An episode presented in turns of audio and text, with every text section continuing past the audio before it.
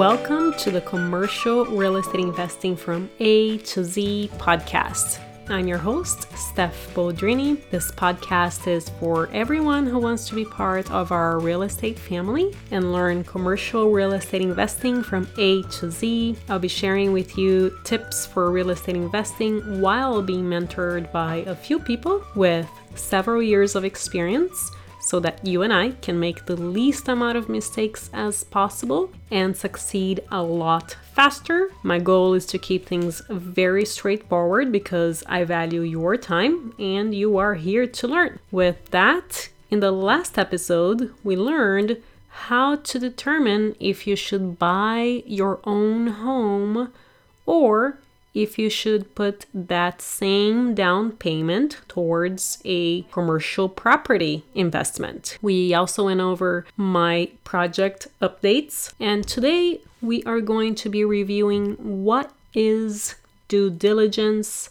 what types of questions you should be asking during the due diligence period, what documents you should be getting from the seller, I am not going to go over the entire due diligence checklist because that is a very long checklist. This is just a very brief overview of some of the items that you will need as you're going through the due diligence report. In addition to what I will be talking today, you will also need to be scheduling some inspections, which we covered earlier on a couple of other podcasts. So Today, we're just going to be covering some of the items, and they are all very basic. It can be a very extensive list depending on the size of the property. Here we go. Due diligence is a term that you will learn when you are buying your first commercial property, and it happens after your offer was accepted, and that means that you have a specific number of days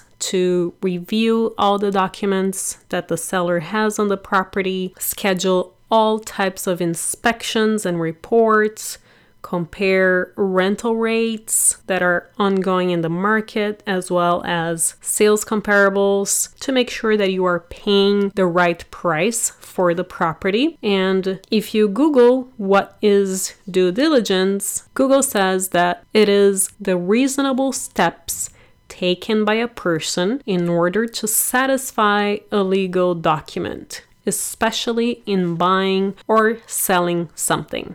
So it's basically a comprehensive appraisal of a business undertaken by you, the prospective buyer, to make sure that the assets and the liabilities are correct and make sure that this is an actual good deal for you to purchase or not. So you typically have, depending on the market, 15 days at the very, very, very minimum to do all of your due diligence, all the way to 30 days, 60 days, sometimes 90 days. If the deal is really, really complex, it can take six months, nine months, one year. If you get in a contract to purchase a property and you say, we need, let's say, 30 days to do our due diligence, and then you realize that you need more time because you were not given all of the paperwork in time, or that the seller took longer than expected to give you some of the actual paperwork, you can always ask for an extension, which is what we did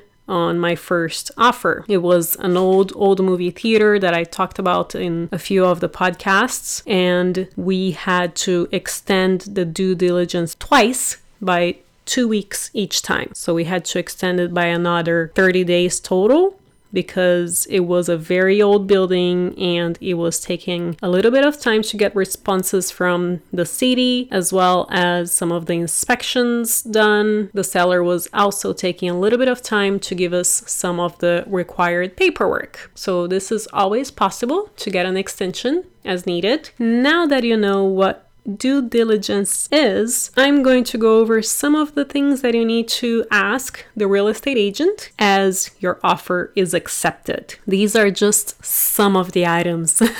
there is a ton of different things that you should be asking for, and depending on the asset class that you invest in, you're going to be getting a few more items or different items than the ones I'm going to describe to you, but What I'm going to go over today was for a retail property, and a lot of these items could also be used for most purchases. With that in mind, let's start with what you should be asking the real estate agent as soon as you get in contract. The number one thing you should know is who is going to escort everyone to the property as soon as you start scheduling the inspections and the reports, etc. Will it be the real estate agent or will it be someone within their office and you need that person's contact information? The seller agent should also provide you with a contact sheet for who is the escrow agent, who is the escrow officer,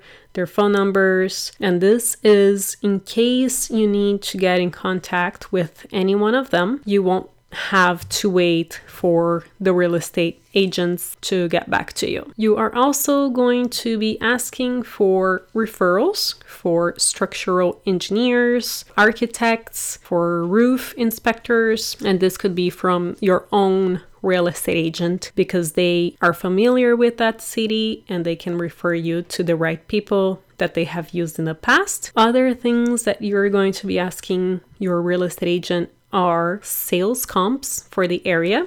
And this is for you to understand if you are paying a fair price for the property. How you determine that is you look on the price per square foot. And of course, prices can vary greatly based on location. So you need to take that into consideration as well. You can be three blocks away. However, if you have a property that's sold on the main street, it's definitely going to be more expensive than something that is outside of the main street and your real estate agent will be able to help you with that. You're also going to be asking for lease comps for the area. So if you are purchasing a retail building or an office building, you want to know how much the leases are going for in that area per square foot. And this will be part of your financial calculation as well. You're going to be confirming how many parking spaces there are in the property for retail and for office you will want four parking spaces per 1,000 square feet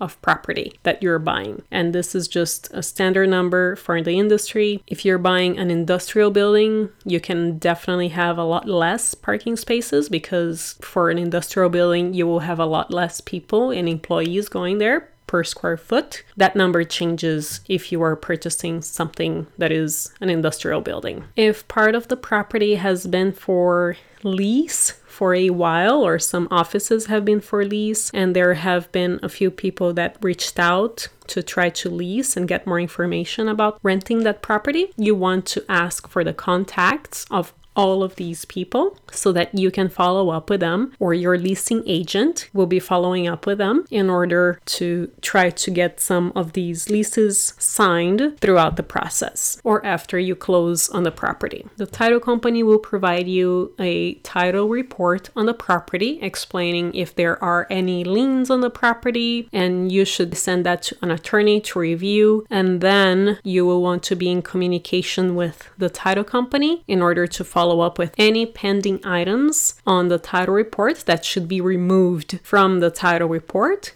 prior to closing on that property. You will also want a copy of all of your leases, all of the leases that have been signed for this property. If you're buying an office building or a retail building, you really want to make sure that you read every single lease and all of the red lines if they were one single lease that has been redlined. Let's say for a retail property, if you have two national tenants there, let's say you have a Starbucks and you have a Chick fil A, they will likely require the owner of the property to use their own leases. So Chick fil A and Starbucks will give their own leases to the owner of the property and then they will negotiate from that. On the other hand, when you're dealing with smaller tenants, you're the one who will be giving them your lease and then the negotiation will happen from there. So you really want to make sure that you have a copy of every single lease and that you understand everything that is being said and that was redlined on these leases. One of the most important things that you need to watch out for is when you buy this property, the property taxes are going to go up. So this cost needs to be accounted for for you and for your tenants. And in retail, your tenants will probably end up paying for that additional cost. However, a lot of national tenants, when they negotiate their leases, they have a clause that says, no, we will not pay any additional taxes if the property is sold at a higher price than the current owner has paid for. So this is huge and this can really damage a lot of financial calculations, especially also for office leases where the owner is responsible for paying the taxes. It's really important that you account for that tax increase cost in your financial analysis. You will want a breakdown of every single expense that the property has as well as for most of these expenses, you will want a two year history of all of the bills that have been charged. So, for example, you have electricity bills that you need to look at for the last two years and make sure that you understand by how much it has been going up yearly. You'll also want to understand the maintenance costs. What were they over the last couple of years? Because some months are higher and some months are lower. So, you really need to make sure that you go over that. You need to find out if there has been any deferred maintenance. Sometimes the roof will be pretty old and is going to be your responsibility to fix it. So you need to definitely make sure that you understand everything that has been deferred in order to add these things to your financial analysis. You need to find out if there are any issues with drainage on the property. You need to find out if there are any easement agreements. And easement agreements are basically an agreement between you and usually your neighbor to use your property for their customers to get to their property or vice versa. So if there are any easement agreements, you also need to get a copy of that as well. You need a description and the model numbers for all HVAC units, heating, ventilation, and air conditioning. And sometimes you'll also need a two year history of their maintenance. And here you're going to find out if you should also be changing some of these HVAC units or not you will need to find out if the restrooms are ADA compliant or not. And that is the American with Disabilities Act, meaning all restrooms should be ADA compliant. Sometimes, if the property does not have an elevator and it has more than one floor, you might be required to put an elevator, but you will also have to check this with the city. And if the city will require you to put an elevator upon sale, you're going to also have to add this into your costs. You are going to also have to get all of the leasing commission documents for all of your leases. So for commercial properties, you're going to have a leasing real estate agent lease out the vacant units, and you're going to have an agreement with that real estate company to lease that vacant unit for you. So you need to know if you owe them any future commissions for existing leases or not. And this is also for you to be able to put that in your financial document. You will want a copy of all ADA work done or needed to be done. So, again, a copy of all work that has been done if they have made their restrooms ADA compliant and if their elevators are ADA compliant or not,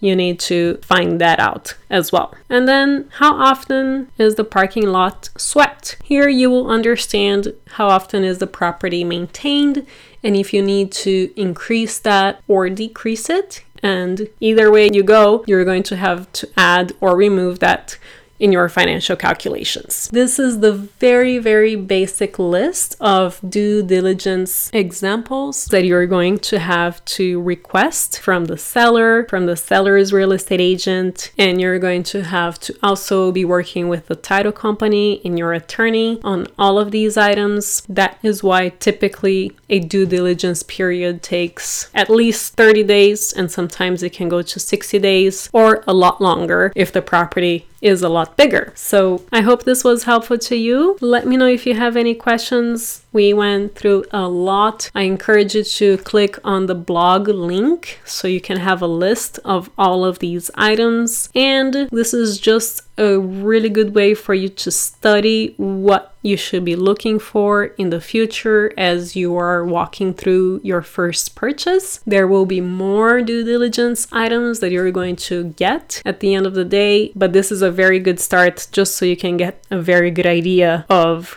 what you will be working with in this super exciting journey. Make sure to subscribe to our channel. And if you know anyone who is interested in learning more about commercial real estate investing, make sure to also send this podcast to them.